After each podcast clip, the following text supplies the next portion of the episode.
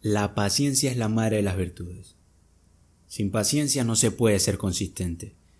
Si no se ha aprendido a ser paciente, la verdad es que no se va a poder ser una persona perseverante. Piénsalo por un momento. ¿De verdad crees que las cosas que estás haciendo para cumplir ese sueño, ese estilo de vida que tú deseas, esos resultados van a llegar así, de la noche a la mañana?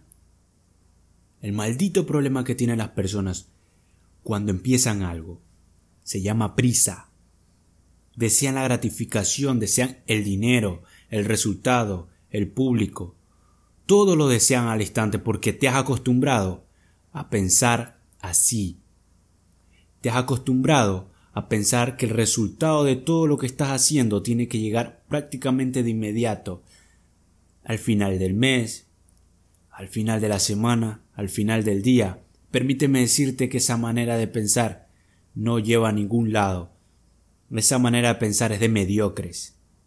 El dinero, el respeto, el reconocimiento de tu esfuerzo, de tu trabajo, llegará en el momento indicado, en el tiempo justo. Me refiero a que te vas a tardar lo que debes tardarte, no lo que tú quieres tardarte, no lo que tú deseas que las cosas se tarden. Tu único deber en lo que haces es no perder de vista tu objetivo, tu visión, tu sueño, eso que desde el principio te motivó a ejecutar. Si tú pierdes ese deseo de cumplirte a ti mismo, perderás hoy siempre y cada vez que veas las dificultades de un trabajo, cederás y como un cobarde vas a abandonar. Entonces, si no quieres ser ese tipo de persona, empieza por entender que todo lo bueno toma tiempo. Todo. Es obvio que en el camino vas a recibir recompensas que te indicarán que estás en la ruta correcta hacia tu éxito. Pero también llegarán los tropiezos. Vas a tener uno o dos fracasos. Literalmente la vida te abofetea, te da una paliza. Porque así es como cuestan las cosas buenas. Pensabas que era fácil. No. Yo solo te digo que el camino que decidas tomar en tu vida tendrá cosas buenas, pero obvio que va a tener cosas malas y a mí me gustaría que ya estés consciente de aquello y que prepares tu mente para esos días.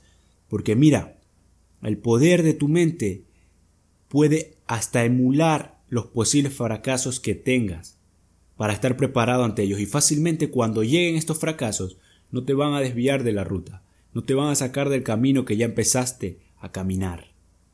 Aprende a tener paciencia. Tenerla te hará menos impulsivo en momentos malos con un poco de paciencia notarás cómo los demás se desesperan, gritan en momentos de problemas, en momentos de crisis, pero tú con detenimiento sabrás si esperar o actuar. Porque la paciencia no es vivir y dejar que las cosas pasen al acomodo del tiempo, no, señor, la paciencia dentro de sus tantos beneficios te permitirá ser oportuno en las crisis. Así que si ya estás en el camino a tus sueños, a tu emprendimiento, a tu éxito, recuérdate la paciencia es la madre de las virtudes. Y si tú eres de las personas que recién comienza, entiende algo, el dinero, el crecimiento de tu emprendimiento, de tu negocio, de tu desarrollo personal no pasará ahora. Todo llegará a manera de que tú seas constante, a manera de que tú seas capaz de fracasar y aprender a sacar impulso de tus fracasos para convertirlo en una herramienta más para avanzar.